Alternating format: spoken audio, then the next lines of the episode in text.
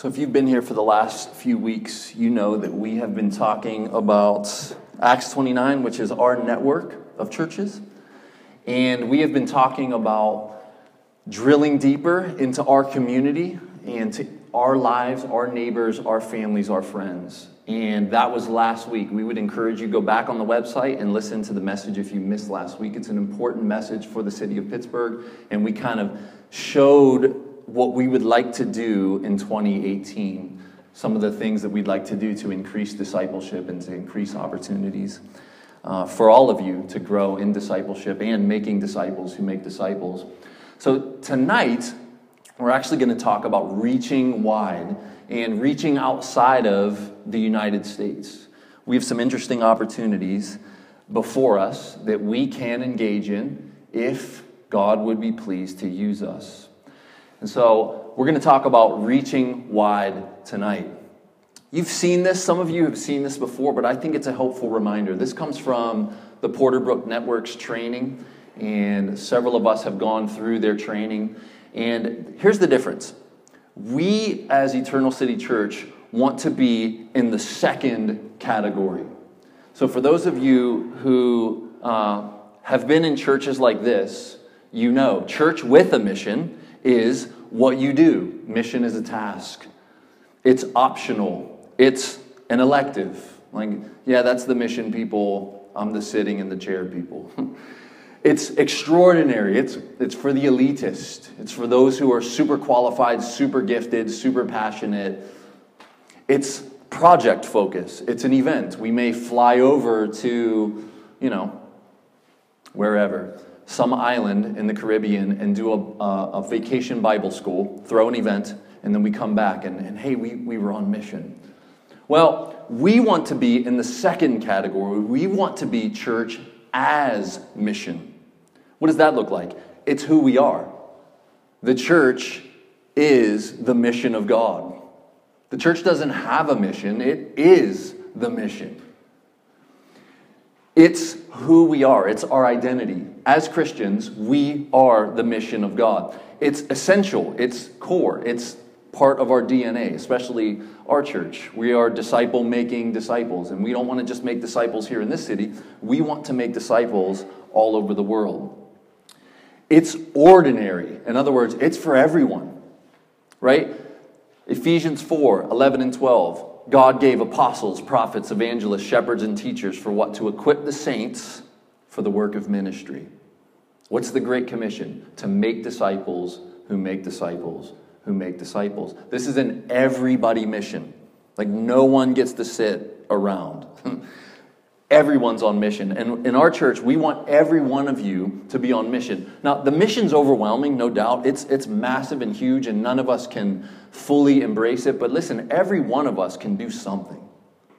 Like every one of us can play a part. And as a team, we as a larger church can play a bigger part. And then listen, there's other churches all over the city and all over the globe called the capital B body of Christ. And we are all accomplishing God's mission. But for us, we believe God has called us to do four things. We want to make disciples who make disciples. We want to unify peoples.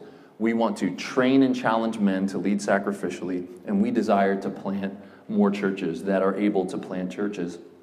And church as a mission, it's people focused. So we're not event focused, we're not program focused, we're not, we're people focused. So, our desire as a church is to focus on you and equip you for the work of ministry. Some of you have recently signed up for the membership. I, I, have your emails. This week, you will get an assessment. So, look for an email from eternalcitychurch at gmail.com, and you click on the link, and it will take you to our assessment for you to answer tons of questions. Please do it, it's very thorough. And you will get uh, like a four to five page report on yourself how you're gifted, how you're wired, how you're passionate, and where you will best fit in God's kingdom to make disciples who make disciples.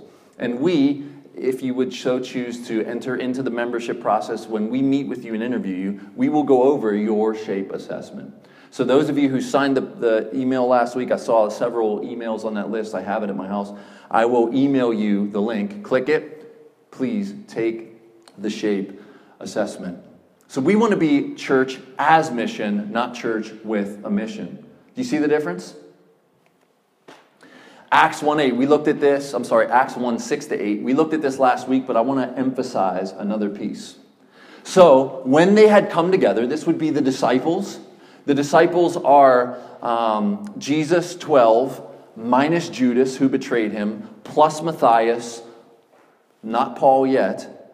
But there was another group that equaled the 120 in the upper room on Pentecost. You remember that Acts chapter 2, the 120 were gathered in the upper room and the Holy Spirit comes. Well, this is Jesus about to ascend up into heaven. And these are his final words. This is part of the commission that he gave them. So when they, the disciples, had come together, they asked him, Lord, will you at this time restore the kingdom to Israel? Is it time for the kingdom to be realized? He said to them, It is not for you to know the times or seasons that the Father has fixed by his own authority, but you will receive power when the Holy Spirit has come upon you. And you will be, important, you will be my witnesses in Jerusalem, hometown, they're all from Jerusalem, Judea, the outside region of Jerusalem, Samaria, the now outsiders, the, the, the unlike us Jewish people, and then the ends of the earth. This is the mission of God. His desire was to start in Jerusalem and end in a new Jerusalem, the capital city of the new earth, in a new heavens, in a new universe. And we get to play a part in our Jerusalem, which would be Pittsburgh, your Jerusalem would be your street, your block, your coworkers, your family members. That's your Jerusalem. Judea would be the larger outlying parts of Pittsburgh.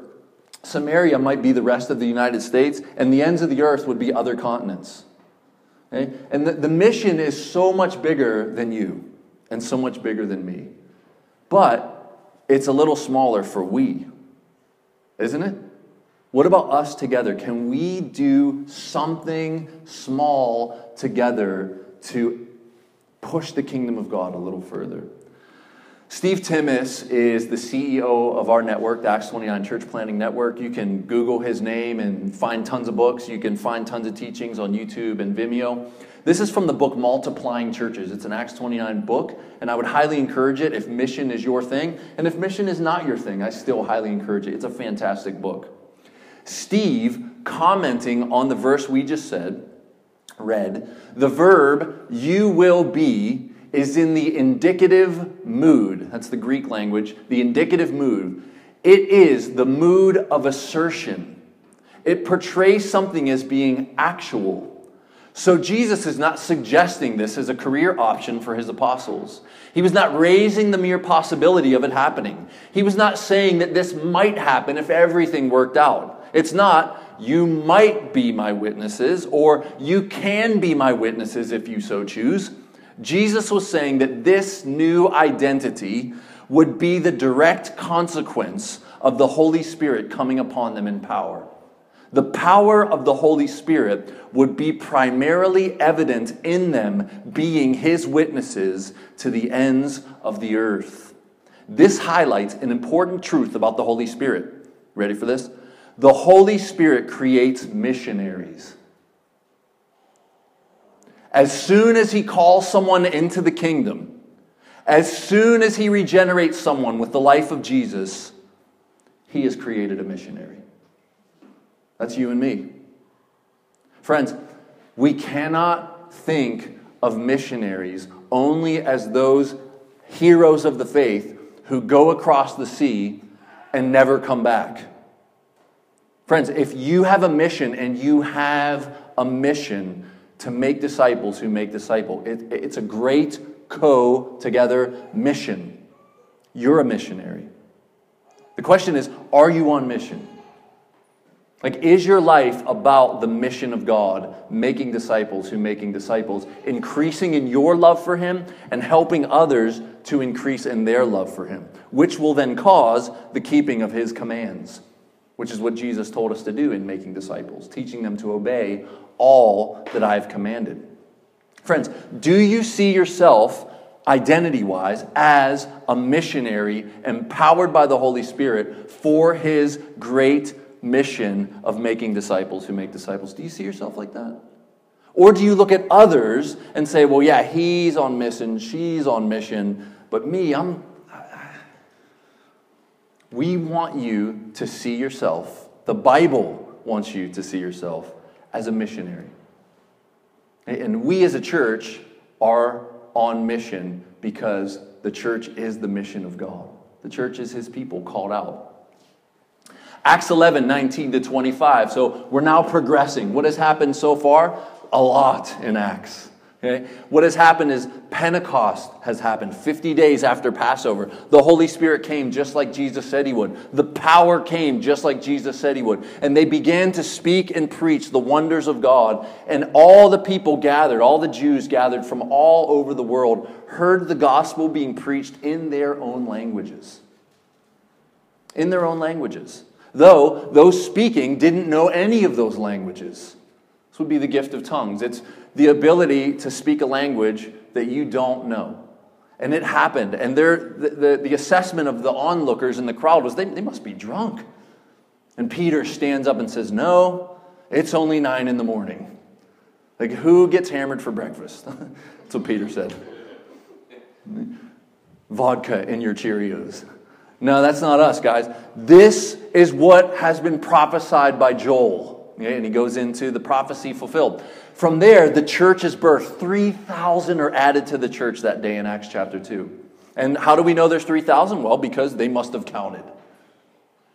It's not bad to count converts. It's not bad to know who is a part of your church. It's not a bad thing. They knew in Jerusalem. Well, fast forward now to Acts chapter 4. Peter and John are going into the temple, and there's a blind beggar begging for money. And he looks at Peter and John and says, Please, please. And they said, Silver and gold I have not, but what I do have, I give you sight. And he sees. And he begins to leap.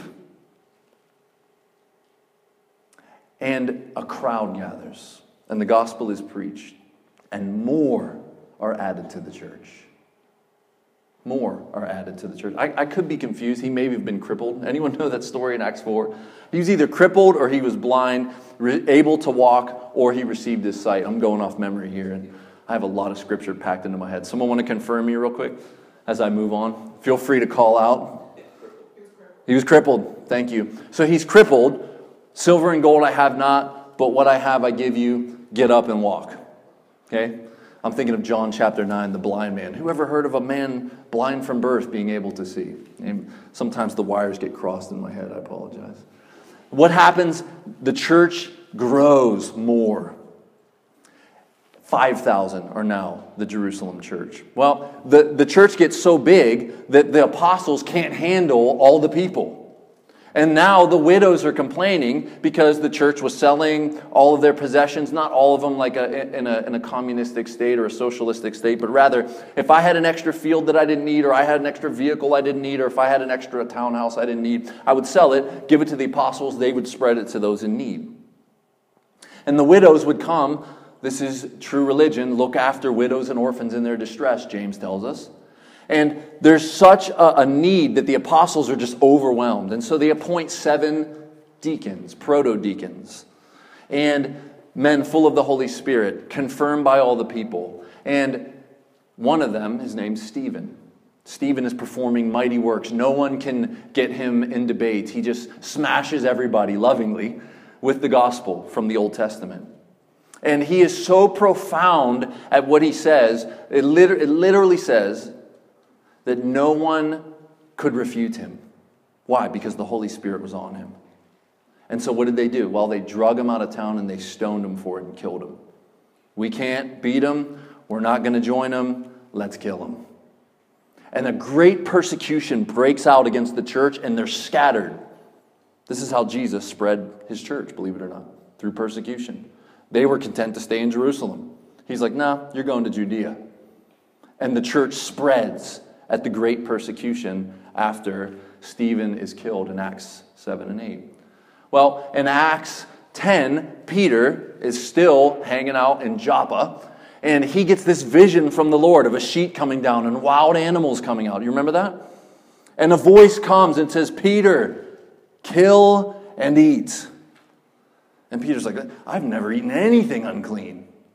Who are you to call unclean what I have declared clean? And all of a sudden, as Peter is getting this vision of the sheet coming up and down and the animals coming out, it's repeating, Gentiles show up at his front door. A man, Cornelius, a, a, an Italian, a Roman soldier, has had a vision of a man named Peter coming and speaking to him. You're Peter, come and speak. And the Holy Spirit tells Peter, Go with them. I sent them. It's my paraphrase. He goes, he preaches the gospel to Cornelius' house, and as he is speaking, they all become Christians. The Holy Spirit comes, and the same thing that happened in Acts chapter 2 happens in Acts chapter 10. They begin to speak in tongues. He goes back, he reports to the Jerusalem church, and like, How could you let this happen? How could you let the Gentiles become Christians? He's like, I didn't do it. It just happened as I was speaking. And then we break into Acts chapter 11, 19 to 12. 25. Now, those who were scattered because of the persecution that arose over Stephen traveled as far as Phoenicia and Cyprus and Antioch, speaking the word to no one except Jews. But there were some of them, men of Cyprus and Cyrene, who on coming to Antioch spoke to the Hellenists. That would be Greek speaking non Jews. So here's what that looks like. Here's Jerusalem here.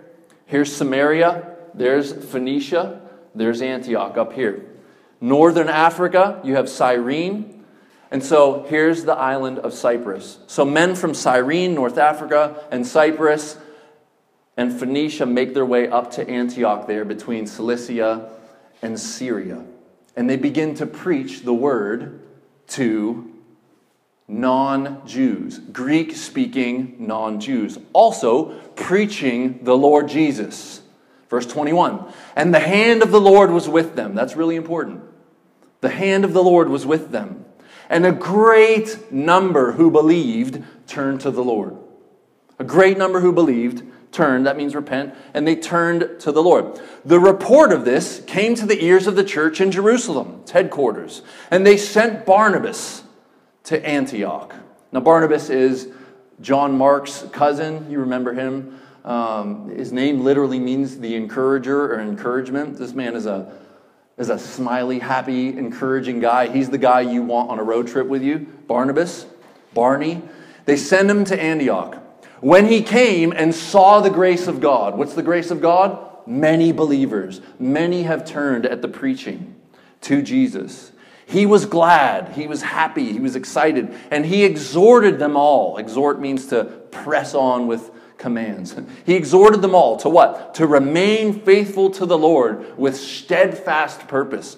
Purpose yourself to cling to God and don't move away from Him. And a great many people were added to the Lord. So we don't even know how many. A great many. A great many. That's a lot. So Barnabas went to Tarsus to look for Saul. Now, we left out what happened in Acts chapter 9, didn't we? We went right to Cornelius in Acts 10. Well, something really important happened in Acts chapter 9.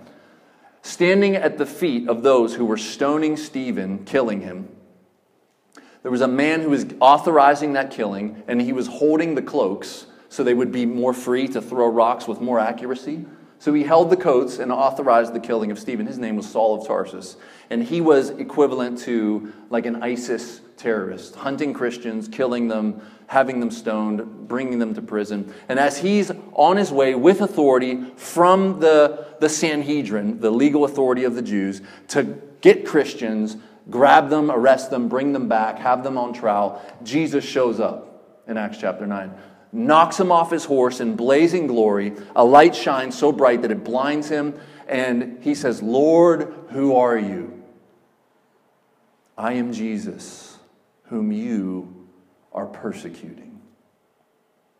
Jesus so identifies with his people that when Jesus' people are persecuted, Jesus himself is persecuted. So Saul goes to a place and he's fasting for three days. He eats nothing, he drinks nothing, he's praying. Oh my gosh, what just happened to me? What did I do? What have I been doing? And a man named Ananias gets a vision. A vision. It's the Lord. And he says, A man named Saul has had a vision of someone named Ananias coming and praying for him. You mean the Saul who's hunting Christians? Yeah, that Saul. Go. So he goes, and you remember the story. He prays for him, and something like scales fall from Saul's eyes, and he sees. But not only does he see, he spiritually sees. He is born again, he is regenerate, he is a believer in Jesus for the forgiveness of his sins. And immediately he goes out and begins to argue that Jesus is the Messiah promised in the Old Testament. Immediately. And he's hanging out now in Damascus. And Barnabas goes and gets him. And you see in 26. So Barnabas went to Tarsus, Saul of Tarsus, to look for Saul, who is now Paul. And when he had found him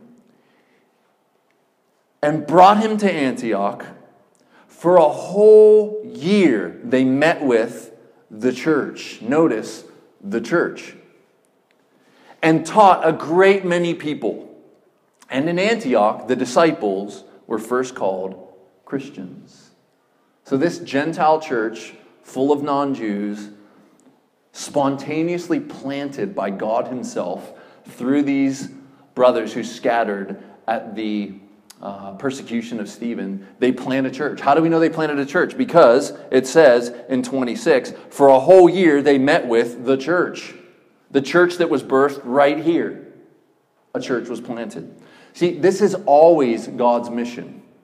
God's mission has always been preach the gospel, gather a people, and a church is started. And now these called out ones from the world are now a kingdom or an embassy of the kingdom of light. Here's Steve again. There was much that happened in the time span covered by the book of Acts that he, Luke, who wrote the book of Acts, he wrote Luke, the gospel, the second part, Acts. Uh, just side note, when, when the book of Acts begins, Luke says, In my former book, I wrote of all that Jesus began to do. What does that imply about Acts? Jesus is still at work. But now, through his church.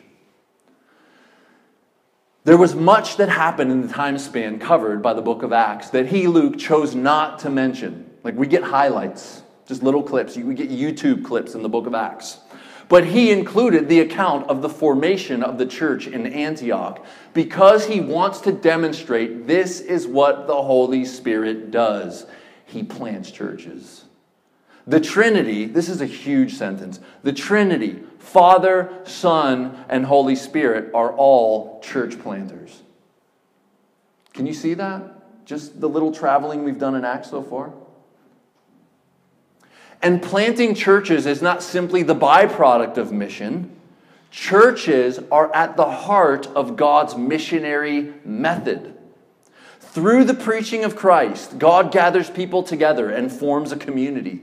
A new community of God's people. Here, as it were, God creates a new Eden in the heart of Gentile Antioch. Paradise. A church is planted in Antioch without the aid of the apostles, nor any initial input from the church in Jerusalem. Then, this spontaneously planted church in Antioch becomes a church planting church by sending out two of its best.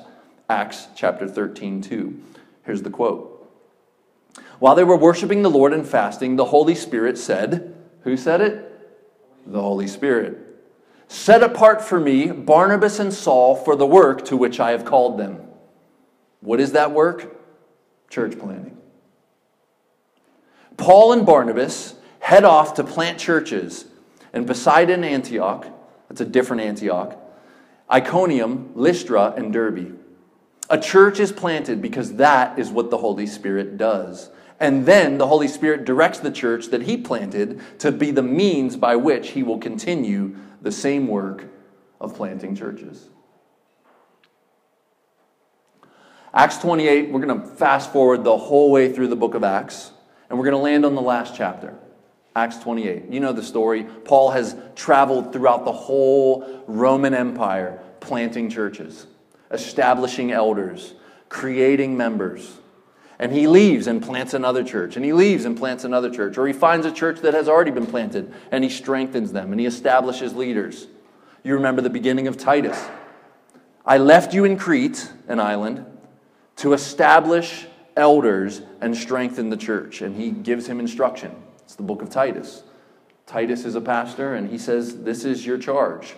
And Paul, you remember, he gets arrested in Jerusalem in the beginning chapters of Acts 20 and he is about to get torn apart by a mob. And the Roman soldiers grab him and they arrest him. And to keep him safe, Paul appeals to Caesar. And so the rest of uh, Acts from 23 up to 28 is Paul making his way to Rome in a crazy way. He gets shipwrecked, they wash up on an island, he gets bit by a venomous snake as he's gathering firewood. All the natives are like, This man is cursed by God. And he lives. And then they're like, Oh, he must be a God.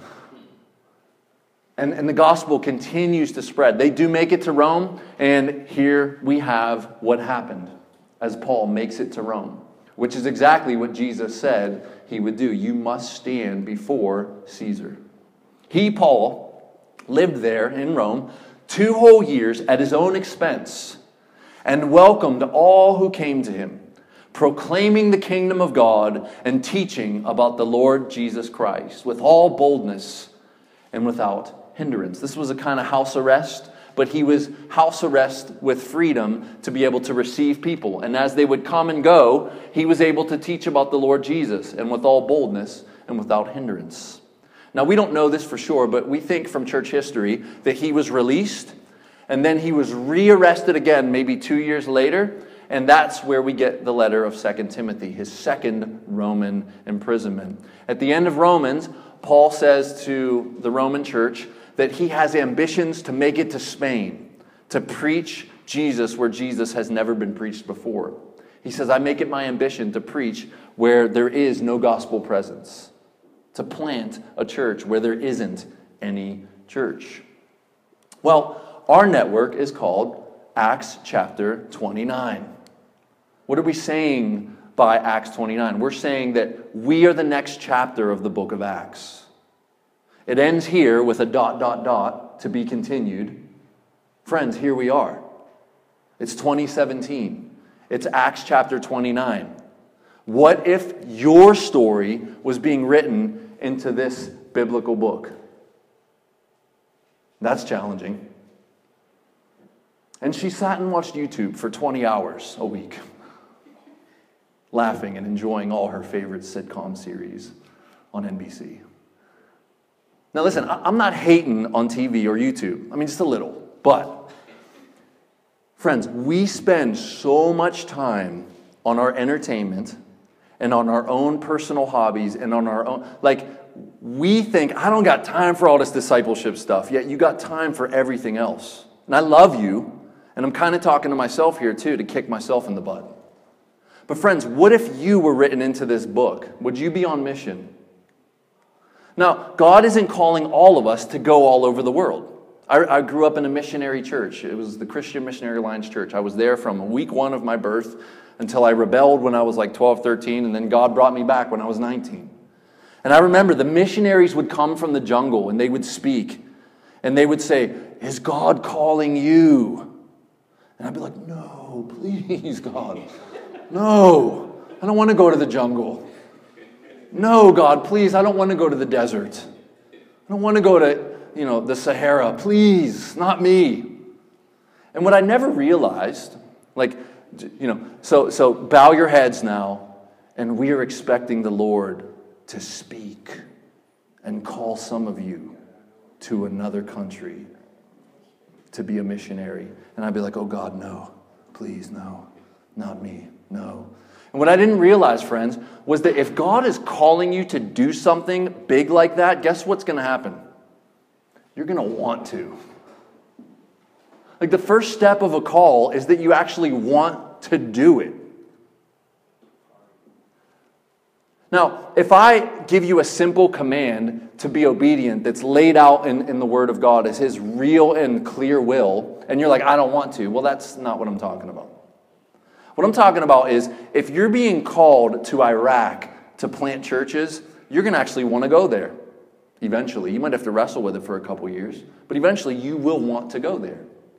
And any sane missionary agency that's going to send you, especially our network, you're going to have to go through a massive amount of assessment, confirmation, and it's going to be a process by which God will shape and change and morph your call. Okay? But listen, you in your workplace, you in your street, you with your family, you with your influence of your friends, you are a missionary, friends. Just because you're not over in the Middle East doesn't mean you're not a missionary. Just because you're not headed over to India doesn't mean you're not a missionary. Because you're not going to China, you're not you're a missionary here and your mission field is wherever you are. So when you say to yourself, "Where's my mission field, God?" He's going, wherever you are. That's kind of scary. You know why that's scary? Because I have to see my neighbor after I tell her the gospel. Which that has happened, right? Like, I, have it took years for me to finally get there. And I remember it, it was like, now's the time. I've been praying for years. Thank you, God. And you know what she said? I'm not religious. And I said, believe it or not, I'm not either. And she looked at me like, huh? Like I was speaking Spanish. Like, what? I said, I'm not. And, and I was taking the broad definition of religion. I said, I, religion, in a broad sense, is trying to earn God's favor by your goodness and to there be approved by Him. And I said, actually, the truth of the gospel is none of us can earn God's favor. We're all condemned because of our works, even our good ones, because they come from bad motives. But Jesus lived perfectly, and I, and I was just able to flow into the gospel. And she just received, received, received. I gave her a book, Songs of Jesus by Tim Keller. It's super gospel saturated. And I said, okay, God, she's heard the gospel. I'm going to keep loving her, and I'm going to pray for her every time I think about her. She's yours now. Friends, that's being on mission. That's easy. She didn't slap me. She didn't punch me. She didn't threaten me. She doesn't come over and vandalize my house when I'm not home. She doesn't throw rocks through my window for telling her about Jesus. I told her about Jesus, and she thanked me for the book. She said, I'll read it. And I anticipate more conversations because I'm praying. And you know what? Here's the funny thing God set that up before it happened. Like, if we have a really biblical view of how this works, God's at work, and all of a sudden you show up. And you're like, huh, God's been here the whole time, working. And we're going to hear about that in just a moment. We have opportunity in front of us to reach wider than our local city of Pittsburgh. Um, some of you know Kristen. Kristen is back with the children right now. Um, she is in a relationship with a man from Uganda. His name's Phillips. I've spoken to him many times. Great brother. Uh, many of you have had conversations with him. Okay, he is our in in Uganda. He's from a little village city called Gulu. Kampala is the capital city of Uganda, and Uganda is East, Middle East Africa. The Kenya butts up against Uganda. Now, our goal is to work with, so here's where we come in. Our goal is to work with Acts 29's emerging regions. Okay? There is no East Africa region in Acts 29, but they're ambitious to start one. The way that works is we want to find like minded pastors who agree with our distinctives of Acts 29. That will be not next week's sermon because we're doing Thanksgiving, but the, the sermon after that will do why we are Acts 29. And that's like minded mission wise, that believes that God is about planting churches, that plant churches. And so we have an opportunity in January to go there. In fact, our deacon Vince is already got plane tickets reserved and they already have a house rented and they already have places to visit churches. And our goal is to interview existing pastors who have churches to see do you want to align with a network that is all about mission and we will come behind you with the resources of America and the equipping power of America, train, challenge, and then link you into Acts 29. We have, so, so here, here's how God is at work. Remember, I just said you show up and often like God's already doing it. We had this idea to go there and to just see what we could find. It's kind of like pioneering work. Well, I talked to Kristen today, and she had just talked to Phillips, and he had just talked to one of the pastors we wanted to visit. His name's Pastor Jimmy. Okay? And Phillips went to Pastor Jimmy and told him our plan. Vince is coming. He wants to meet with local churches and he wants to present Acts 29 to the local. And Jimmy stops him. He says, Wait a minute, Acts 29? And he's like, Yeah, Acts 29. He's like, This Acts 29? And he's like, Yeah, that Acts 29. He's like, I've been trying to get a hold of these people for five years. He's like, Well, they're coming in January. And see, that's the deal. When we are following God, He's already ahead of us. We have an opportunity as a church to begin work in another region of the world, and you can, we, you know, we can throw this guy up right on the screen, and we can talk to him live through the laptop, and maybe we'll do that someday.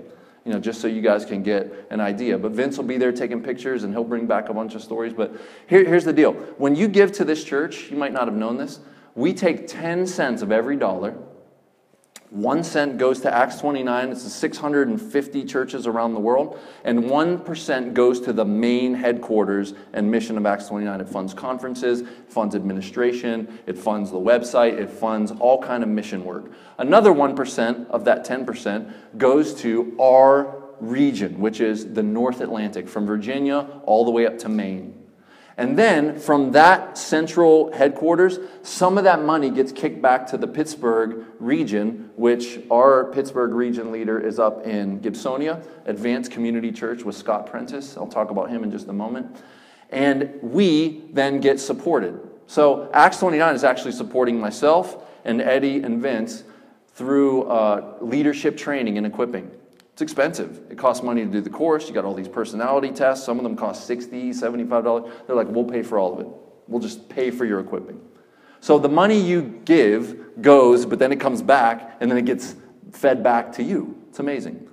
Eight cents of every dollar, we get to do what we want with as far as church planting goes. So my hope is that some of you will get the call and we can train and equip you to maybe leave with some people and start a new work. We want to do that. But that's really expensive and really time consuming. But you know what? Our dollar goes so far in Uganda, we could literally buy a plot of land and build a massive church building for them for like $10,000. A multi room house with plumbing, heating, you know, water, um, roof, 250 a month with utilities included. What are you paying a month? Like, it is so inexpensive to do work here. We, as small as we are, can actually get some stuff done here. It's exciting. And listen, every dollar you give, eight cents, is going to go to this. So, what are we going to do? Well, we already bought a laptop, and we're going to load it up with books, and we're going to do like internet training, face to face training. And for some of you who that sounds good, we would like you to be involved in that. Um, we are going to fly Vince there. We're going to pay for the plane ticket for him to do that. And we're going to continue to use the eight cents of our money to help uh, Pastor Jimmy and other pastors around the area to get more biblical if they're not biblical enough elders, deacons, members, um, biblical handle on what mission looks like, and then to learn about church planting. That's, that's our goal. Okay? So just so you know what we're doing and what we can do right now. Is that exciting? It's exciting to me. I'm excited. Okay? We want brother, our brother Phillips is going to intern at this church with Jimmy. So he's going to be like a, a church planter residence. He's going to intern with him, and he'll be equipped through Jimmy as we equip Jimmy and Phillips and whoever else we might find. Who knows? We might find a bunch of people. Wouldn't that be fantastic? So, we're going to watch a quick video right now, and this is what we're looking for in a church planter. Okay? These are what qualities a church planter looks like. So, if you're thinking, maybe, I don't know, see if these are in you And this is what we will be working towards with the pastors we find in Uganda. Okay, we can start the video.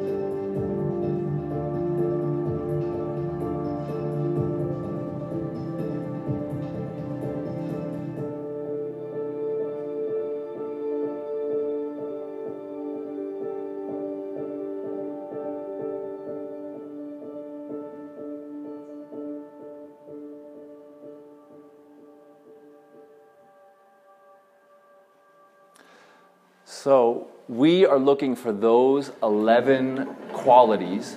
And the goal is if those 11 aren't there, we want to help get men there so that they might be able church planters. I want to read you a quote from an article that Tim Keller wrote called Why Plant Churches? Why Plant Churches?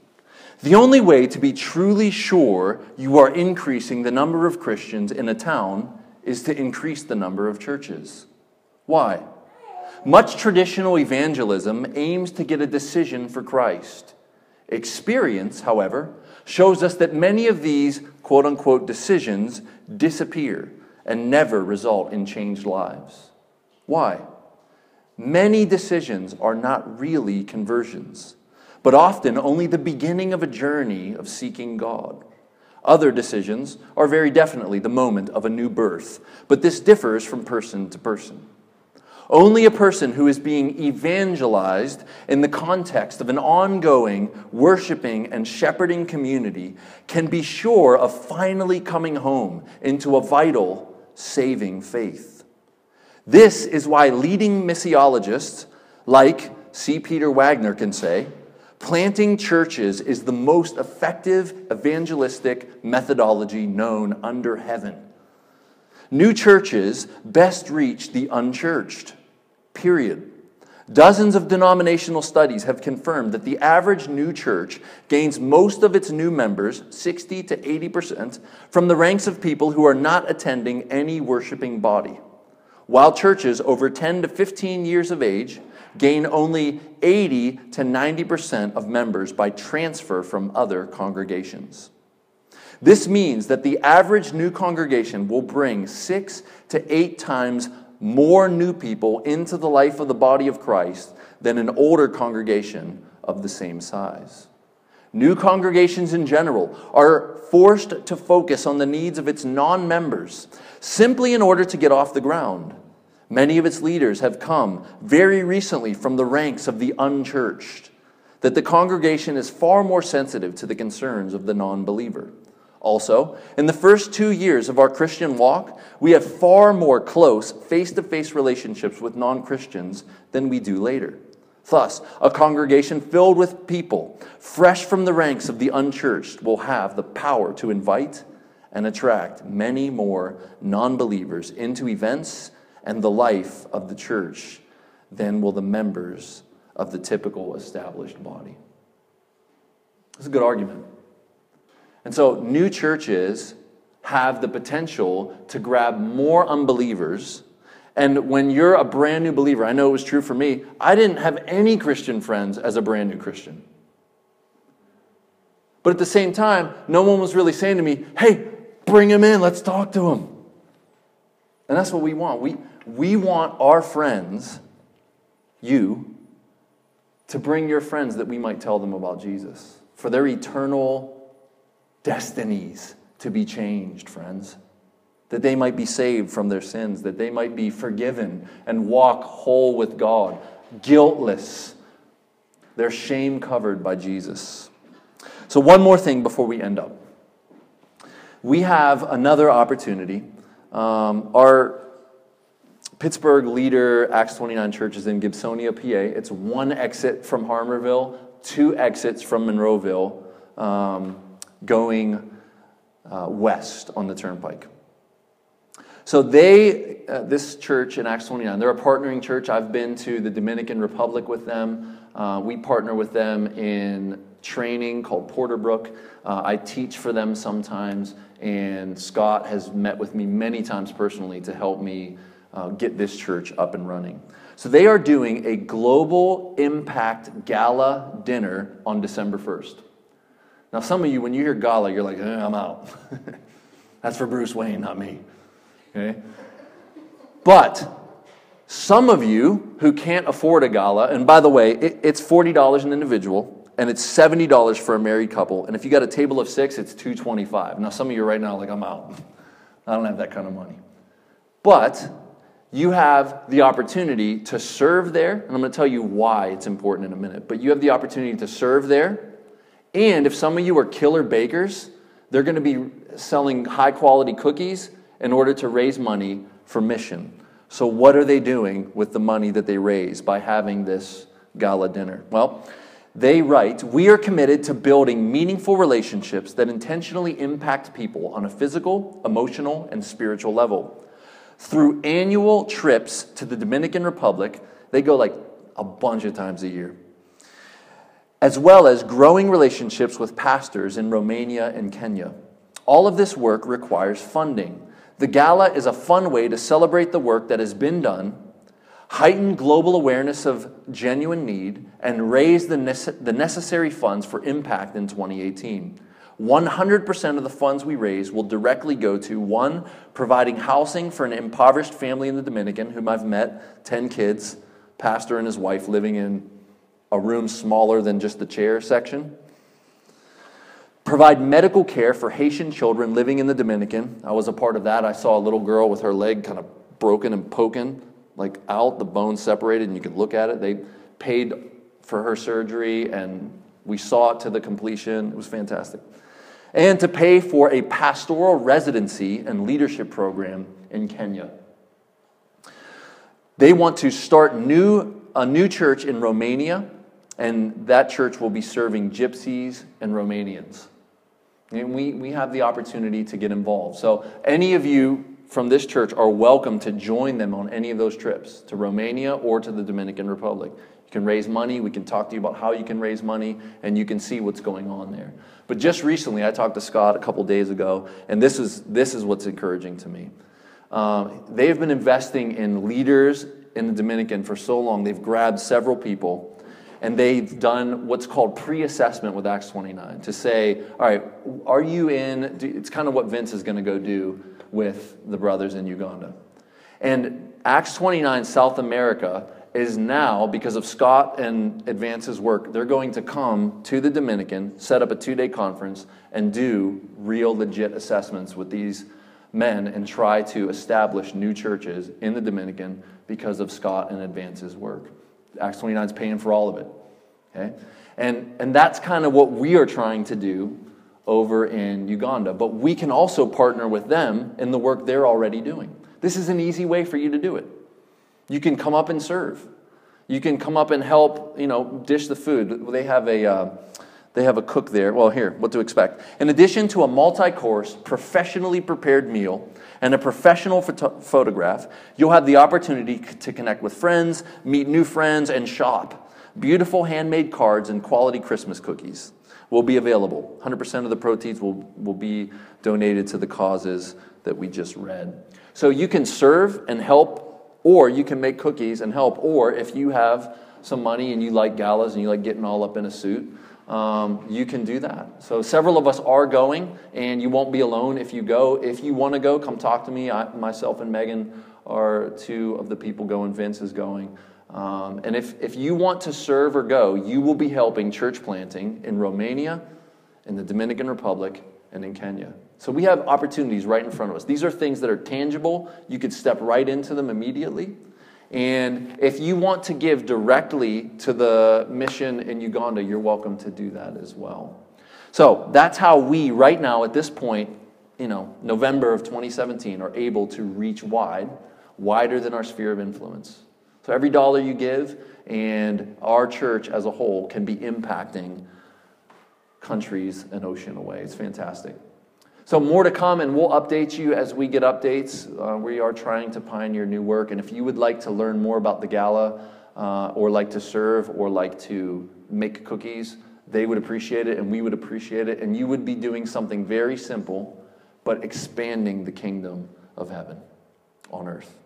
So, we're going to celebrate communion right now.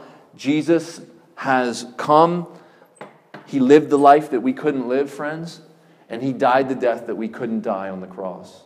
He paid for the sins of all those who would ever trust in him. And he was raised from the dead by the power of the Holy Spirit. He has ascended into heaven, and he has sent his Holy Spirit for you and I to be empowered for mission. Not only did he say, I'm with you always to the ends of the earth, but he also said, I am in you by the Holy Spirit. We have a new power for mission. God's not asking you to do what He is not empowering you to do. So we want to remember every week that Jesus' body was broken for our sins. And for you who are not Christians yet, and you're in this room, we want you to become a Christian. We want you to ask Jesus to forgive you of your sins. We want you to turn from your life of rebellion against Him and turn to Him. Run towards Him. Run towards Jesus on the cross. He's paid for your sins if you will but turn to Him. And we want you to celebrate the blood of Jesus spilled. Without the shedding of blood, there is no forgiveness of sins. Friends, this is our message.